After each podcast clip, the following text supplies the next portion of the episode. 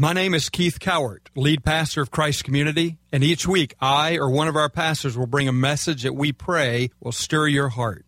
We believe that God is the source of life and truth, and that His Word is one of the primary means through which we make that vital connection with God.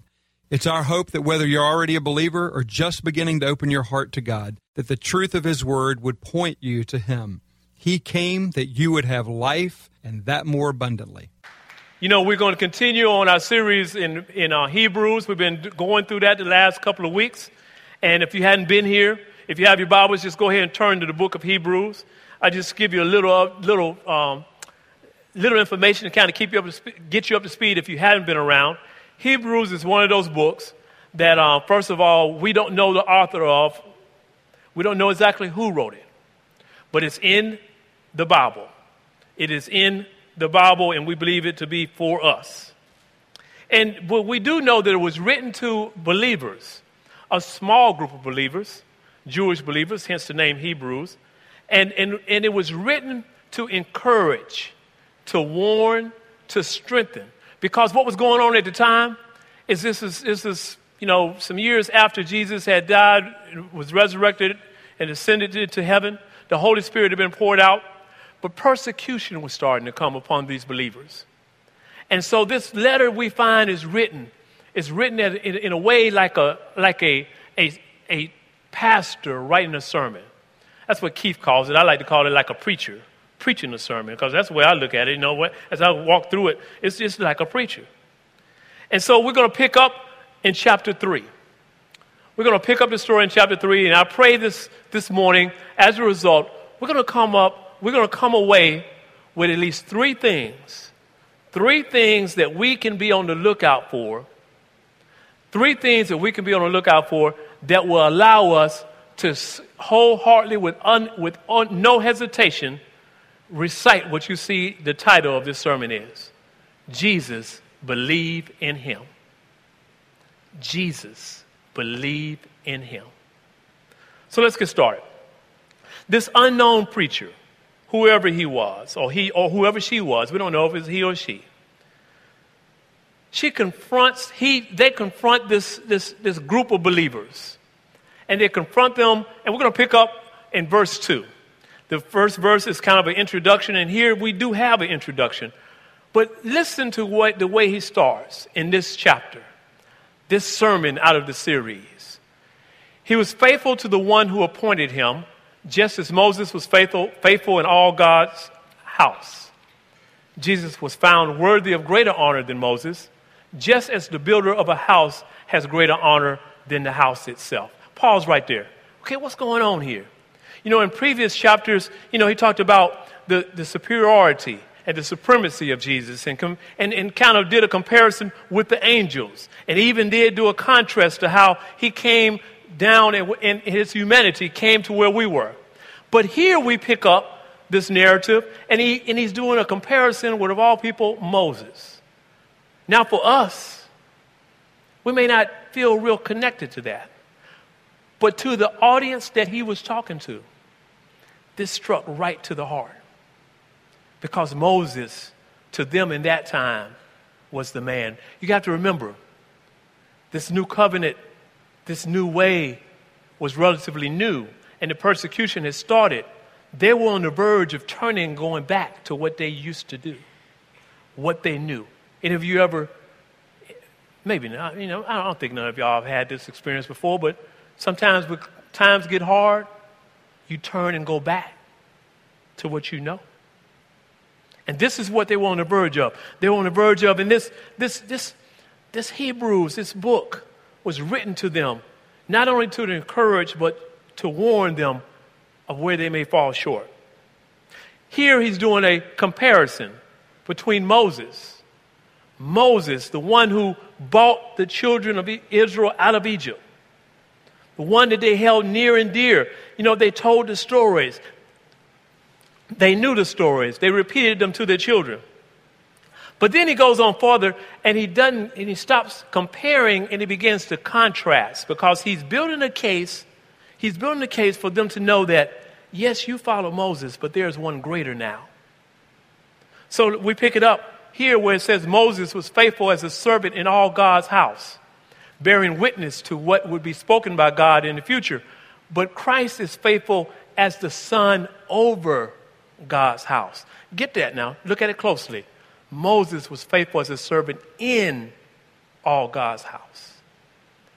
But he's telling these people that Christ is faithful as the son over God's house. So he's making a case. And just when you think, okay, everything peachy cream, they got it, everything cool, he shifts dramatically in the very next verse. And this is where I think we're going to spend the meat of our time here in ver- from verse 7 to about verse 11.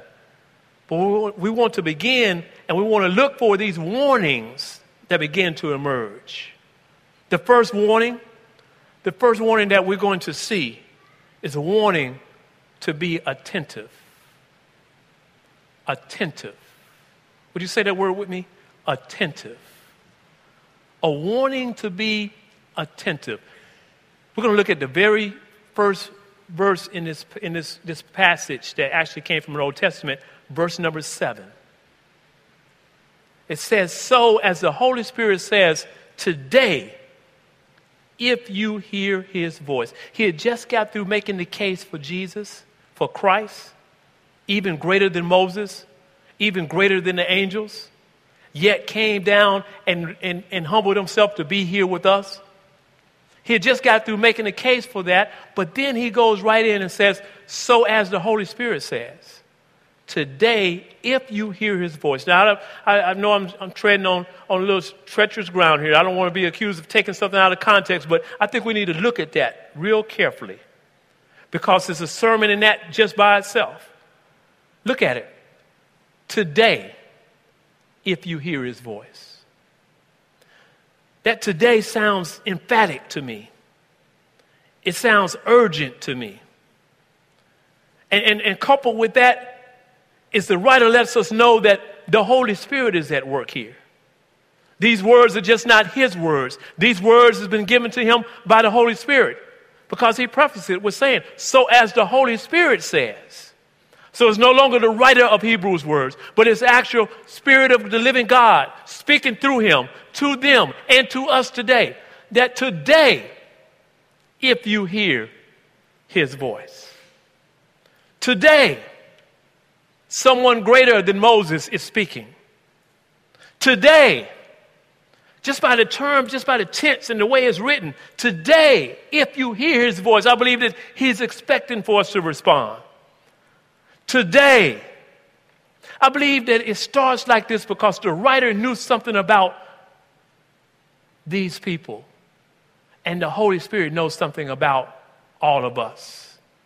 And that something is simply this we humans have a tendency to delay, we humans have a tendency to procrastinate, especially when it comes to spiritual matters. What, what am I talking about? I'm talking about when you know, when you know, when you know that you know that you know that you know that God, either through His Word or through wise counsel with someone else, or just the Holy Spirit nudging you, is pointing you in a direction. I know I have at times said, I think I'll save that for another day. I think I'll wait until everything kind of comes together. Oh, I, I need to get a little bit more money. I need to get a little bit more, a couple of relationships settled. And I'm putting it off. I think the writer understood this, not only about his audience at the time, but the Holy Spirit understands it about us today. But that word today, it's something about that word today. As a matter of fact, the writer uses it three times in this chapter. There it is in verse 7. You'll see it in verse 13. You'll see it in verse 14. It's something about that word today. It's, it's, it's, it's like there's an urgency to it. What, what, what do you mean? Is it a 24 hour time period? I don't, I don't, you know, maybe so. But I believe it's another, I believe it's even more it's, it's more important than that. I believe that we can easily substitute or use the word now where that word today is. Now. It refers to the present moment in time. As, as we are listening and as you are thinking, as the Holy Spirit is moving, I wonder if anybody in here has a sense like I have. I have a very vivid image, even while I'm talking to you, of the very thing that God has been nudging me to do for so long that I put off and I put off and I put off. Today, now, you know, Paul knew something about this. I remember as he wrote in the book of Second Corinthians, sixth chapter, he was talking about reconciliation and how God desires for us to be reconciled unto him. And down at the sixth, sixth chapter, about the second verse, we hear these words. For he says, In the time of my favor I heard you, and in the day of salvation I helped you. I tell you, now is the time of God's favor. Now is the day of salvation. When is it? When is it? Come on, y'all, when is it? Now. now. Yes, yes, baby. Now. Now. Somebody got it back there. You know, you know, we did this first service, and, and I, I believe it's appropriate to do it this service as well. I was sharing with them in the first service that there have been times when I've talked with people over the years, and we've talked about service, and you know, well, you know, we always kind of come out of service and say, "Oh man, I wish, I wish." And one of the things that have come up a lot of times when I'm talking with people is says, "You know, We've got this habit, we've got this routine, we've got this pattern that we've fallen into in, Amer- in church. You know, we come in, we sing some worship songs, and, you know, then the preacher start preaching, and hopefully he don't go too long. And, I, you know, and then at the end, we'll all make a, you know, it's time to respond. Somebody asked me one day, so why we wait to the end? Why not now? Why not right now? You know, I know that there's some people that walked in this building today. You walked in here last week too. And there's something pressing on you that you've been wrestling with, that you've been trying to get clarity about, and God has been speaking to you. You've read it, people have said it to you, you can sense it. But see, what we do, because this is what I do, okay, okay, okay, I know what's going to happen. You see, if I just wait, it'll pass. And I can just put it off to another day. But what if we did it right now? What if we responded right now? I know everybody may not have anything, but I know there's somebody that does. Would you pray with me? Father, we're going to take the unusual path and we're going to stop right here. We're going to bow our heads. We're going to quiet our hearts. And Father, we're going to ask a couple of questions. First of all, maybe there's somebody in here that has never said yes to you. They've been in church, they've come to this church, they've been in other churches. They've got people in their family that are in church and, and they've gone around. But you know, they know right now that really deep in their heart they realize they've never said yes to you. Father, with all eyes closed and heads bowed, Father, we just honor them as they raise their hand right now to acknowledge that, yes, that's me. I've never, I've never asked Jesus to be Lord of my life.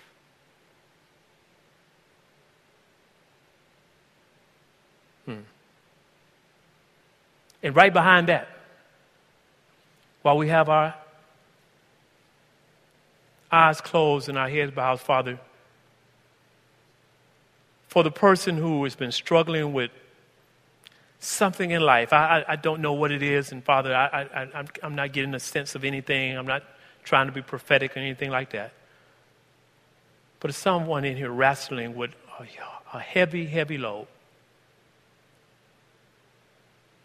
Maybe they are doing something that you've told them to stop. Maybe they're not doing something that you told them to do. And they've been putting it off and putting it off. Today, Father, let this be a day of salvation for them as they raise their hand and just say, Yes, that's me. Yes, don't, don't, don't be shy.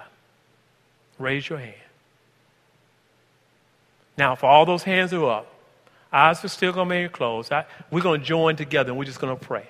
I ask you to pray there silently in your seat as I pray aloud for those people who have raised their hands on both things. Father, we just give you glory and praise. Thank you, Father, for, for allowing the atmosphere to be set where a person could just feel the freedom to just submit. Yes, I need you, Lord. I need you. And Father, I know I haven't done what you've asked me to do, but as best as I can, with your help and with the friendship of these believers in this room, I want to take a step today. Or maybe, Father, I've been struggling a long time.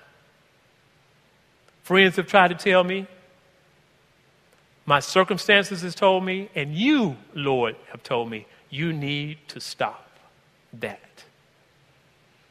And I just hadn't been able to get the strength to do it. Father, I pray that those people that raise their hand, that fall in that category, today will be the date of salvation for them. In Jesus' name we pray. Amen. Now let's give God praise because some things just happened in here, whether you saw it or not. Things happened in here, whether you saw it or not. So the first thing that we talked about is being attentive. That's a warning that was coming in. The second thing that we want to talk about is learn by example. That's another warning. Before we go to learn by example, though, let me, let me talk a little bit about being attentive. See, see, the problem, what happens when we, just a little exercise we did right there. You know, I, I pray that everybody made, made a, a move that God was impressing upon you to make. But invariably, there's probably some that did. And I understand because I, I, I suffer with this sometimes myself. This is the way it goes. You know, we hear the Word of God or we read the Word of God. That, that all helps, that all goes fine. You know, we got ears to hear, we got eyes to see, we, we got people around us talking to us, and all that, that happens good. But this is what happens sometimes. We feel the conviction of the Holy Spirit, that's that nudging, that's that insistent voice in our head. And we tell ourselves to take action, but you know what happens? We do nothing. And that is one of the most miserable feelings in the world. Today, we're talking about why that is so dangerous. Why this first one about being attentive to the Holy Spirit is so, so crucial. Because, you know, sometimes we tend to procrastinate. Anybody ever procrastinated? I'm glad I could pronounce that today. Some days I can't get that word out. I'm doing pretty good today. Procrastinate. Anybody, anybody do that besides me? You know, you know it's good for you. You know it's something you need to do. You even make plans to do it. And then you find everything else in the world to do except that. Yeah. The writer of this, the writer here knew about that. He knew about that. The problem is this every time that we say no,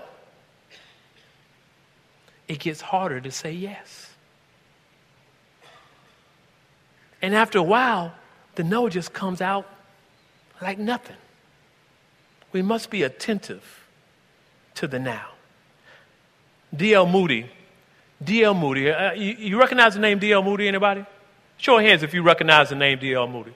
One of the greatest American evangelists in this country. He called it one of the biggest blunders of his life. It happened on October 8, 1871. He was preaching a series in Chicago, Illinois, Farwell Hall. His subject that day was, What then shall I do with Jesus, which is called Christ? That was his subject. He reached the end of the sermon and he told the people gathered there that day, I'm going to give you a week to decide what you're going to do with Jesus, which is called Christ. he turned to the gentleman that was leading the music, that was singing the song, the soloist, asked him, you know, go ahead and sing and let's close out. And this gentleman by the name of Sankey began to sing a song called Today the Savior Calls. But on that day, he didn't make it through the third verse when all of a sudden his voice was just overwhelmed by noise. You see, the Great Chicago Fire broke out that day.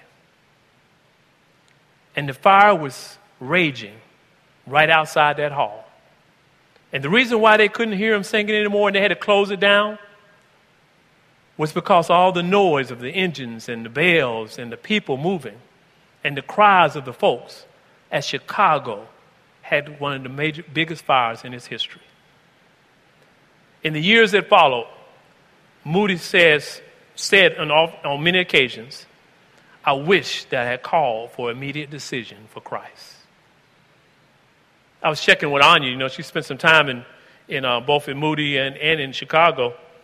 And um, I was kind of doing some fact checking before the service, and she was able to share with me that, yeah, I, have heard that story time two. And there's another bent, another twist on that story. Not only did he wish he had an immediate call for salvation on that day, but that day changed his life because you see, up until then, he was satisfied with just having his toe in.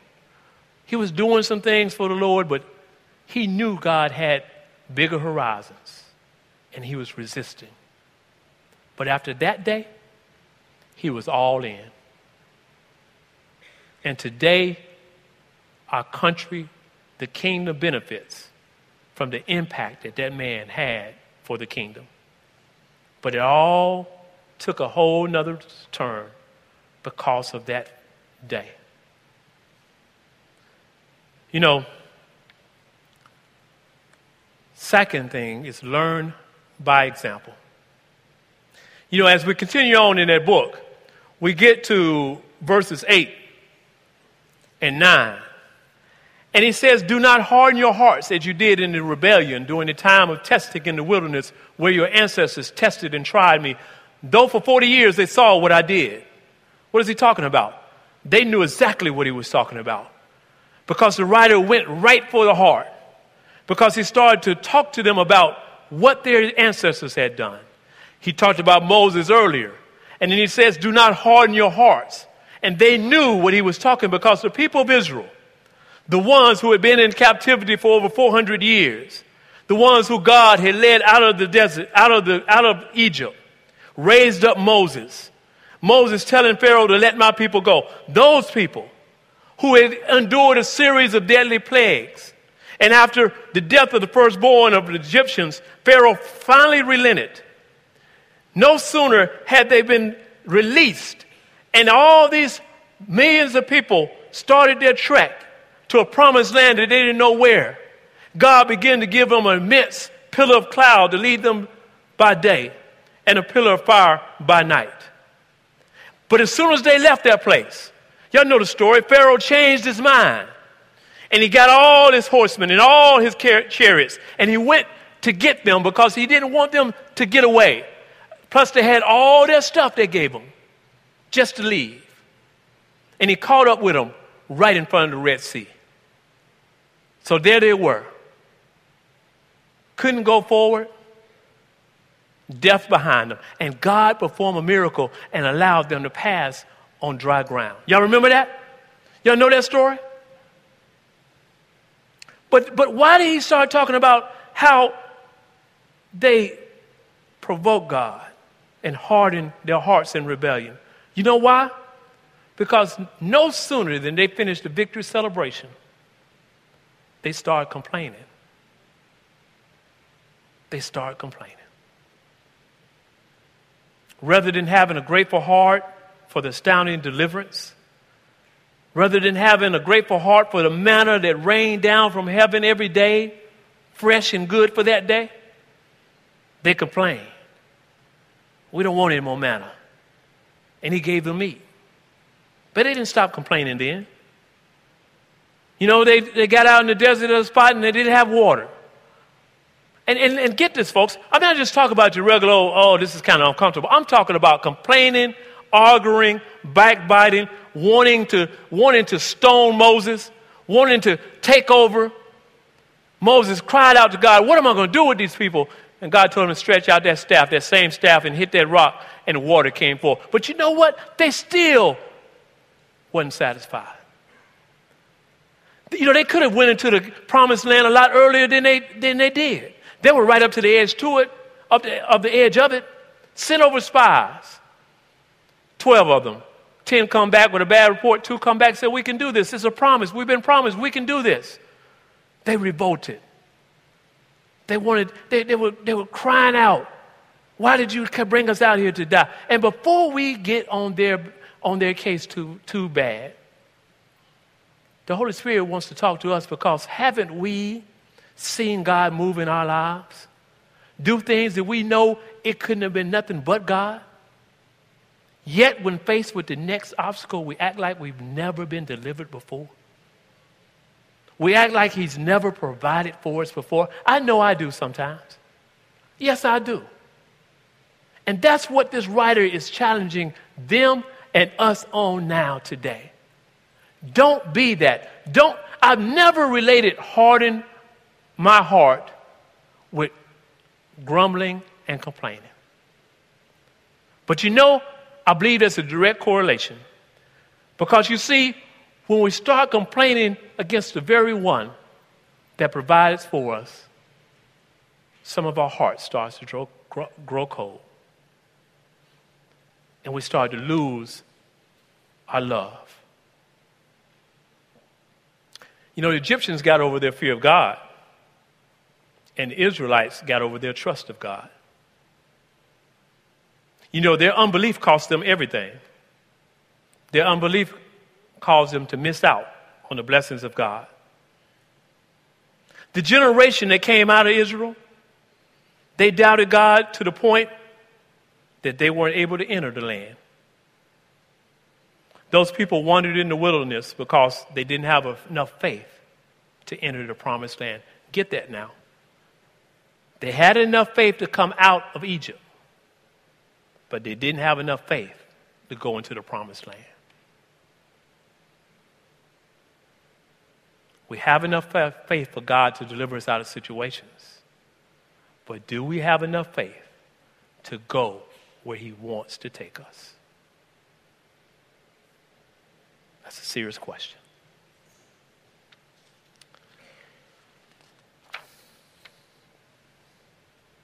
You know, I, I, I say this, and, and I, I, don't, I don't apologize if it sounds a little harsh because that's the way it's written, you know. And I say it because I know for a fact it's so easy. It is so easy for us to come into a comfortable building like this and just kind of go through the motions. We can hide so easily, and our heart can just shrivel up. The first warning was to be attentive, the second was to learn by example. The third one is to follow instructions. Follow instructions. Now, there's two parts to this particular one. The first part, as we see in the next scripture, reads like this See to it, brothers and sisters, that none of you has a sinful, unbelieving heart that turns away from the living God. So, the first part, we have to guard our hearts. This world is out to take our hearts away from us. At Man School on Wednesday morning, we've been staying in this for a long time. Well, we believe that a lot of us men, we have lost our hearts and we have just settled to just walk through life in slow motion, just taking anything that come our way. And that is not the God that we serve. And that is not the way he designed us to be. And that is not where he wants us to be. And we have to rise up and we have to fight back. We have to guard our hearts from the, from the fiery darts of the enemy. You know, you say, okay, what, what do you mean by this sinful, unbelieving heart? I, I can tell you exactly what it means. It means this is what happens when we have a sinful, unbelieving heart. We have a heart that stands off from God. We have a heart that does not believe God. We have a heart that will not trust God. We have a heart that will not follow God. And it happens little by little. Day by day, moment by moment, month by month. A lot of times it just happened all at once, but we just started to compromise a little here and push back a little here and refuse to cooperate here with the Holy Spirit. And we just little by little by little, and we find ourselves, and that's the description of who we are. But today is a day of salvation. Because the second part of that last warning is simply encourage one another. Because that's where the verse go, where the passage goes next. It says, "But encourage one another how often? How often? How often? Daily. As long as it is called, did that word again, today, so that none of you may be hardened by sin's deceitfulness. In another translation, it doesn't say but encourage, it said exhort. Exhort is the same Greek word. It has, it's, it's in the family with that word paraclete. I know many of you know that word paraclete. It's the word that in John 14, 16 stands for the Holy Spirit that comes alongside. And that's what we should be with each other, for each other. We should be encouragers. encouragers not to say, hey, just do a good job, but to look somebody in the face and say, I see something in you. And I don't believe it's of God, and I don't believe it's going to bring you any good. And out of love for you, I just need to let you know. I know that sounds real touchy feely, getting somebody all up in your face, but I can tell you I've had personal experience with that. I've had some men that looked at me in the eye and said, You know, Derek, something is not right with you. And yeah, it didn't feel good. And I didn't like it. But you know what? I thank God for them. Because where would I be if somebody didn't love me enough to just look me in the eye and tell me the truth about what they see? That's what we are called to do, my brothers and sisters. We are called to encourage one another daily. Daily. We need to do that because sin is deceitful. The truth of the matter is, it starts to just kind of creeping up on you, and we think we got it all together. We think I'm coming to church. You know, that's why I love Chris and Cheryl so much. As they shared their story, they owned it. I don't know if you heard that part when they said, you know, things were starting to get better, but there was one thing that was wrong, and they needed to address that. And they just didn't sit there and think about it and put it off and said, okay, we're going to wait until we get a little money. You know, Chris works hard.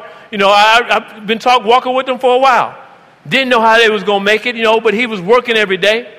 He could have said, well, I've got to save some money. You know, I don't have enough money. But they didn't. They took action. They didn't wait. And that was because not only myself, but other people in their forever family, as they call it, were willing enough to say, hey. And they, they didn't do it out in the open in front of everybody. These are the kind of conversations you have one on one. You know, they're more difficult to have that way. It's easy to stand up here and say, you wrong and you all do this, but get, get, get, get personal with someone. And you have to see that reaction. And that's what they've done. And it's a beautiful thing. I want to close with this one last story. Dr. C.I. Scofield. He's the author of that Scofield Reference Bible that many of you are probably familiar with. I don't know if you knew it or not, but he worked as a lawyer before he was converted. And the story goes like this. One day, another Christian lawyer by the name of Tom McPheeters called on Scofield in his office. And he was about to leave, and he suddenly turned around. Scofield was standing, and he looked right in his face, and he said, For a long time, I've been wanting to ask you a question, but so far I've been afraid to ask, but I'm going to ask it today. Scofield said to him, I never thought you were afraid. What is your question? McPheeters looked at him and said, I want to ask why you are not a, why you are not a Christian. And he did it courteously.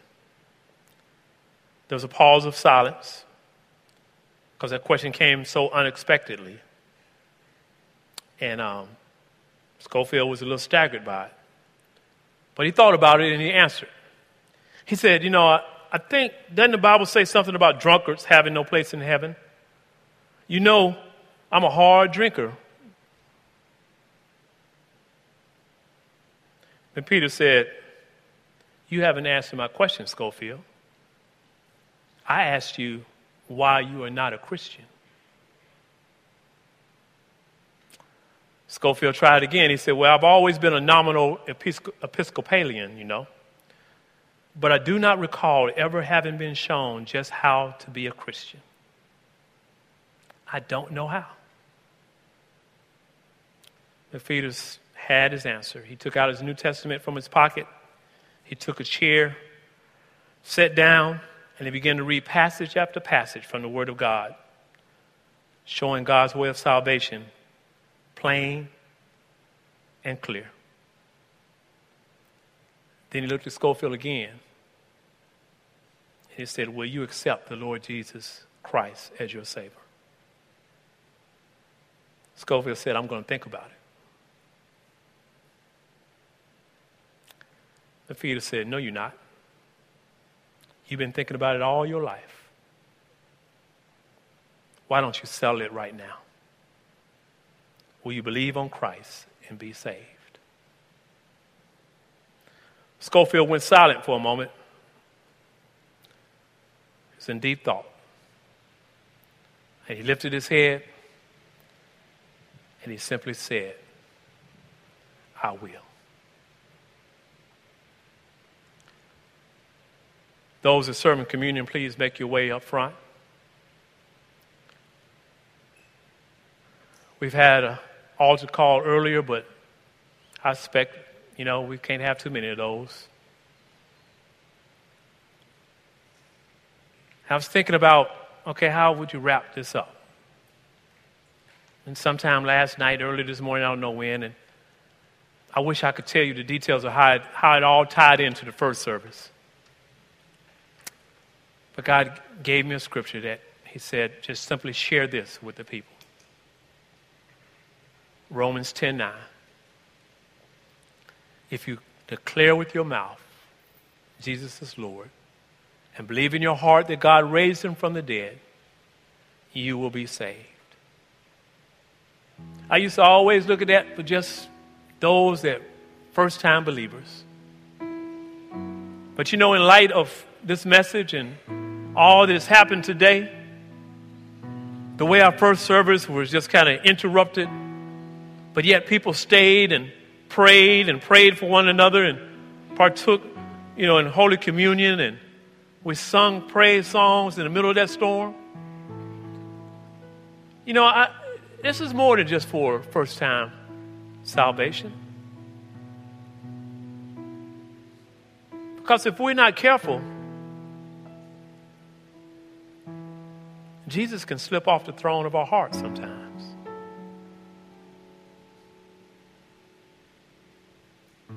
And we can find ourselves living life as a Christian, as a member of a church, as a member of a community group, as a person that helps people, that a person that loves on people. We can find ourselves living life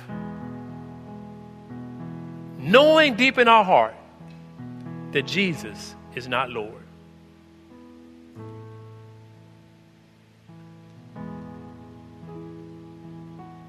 He can save us from that condition today. Will you stand? Those who feel a need to pray, please come to these altars.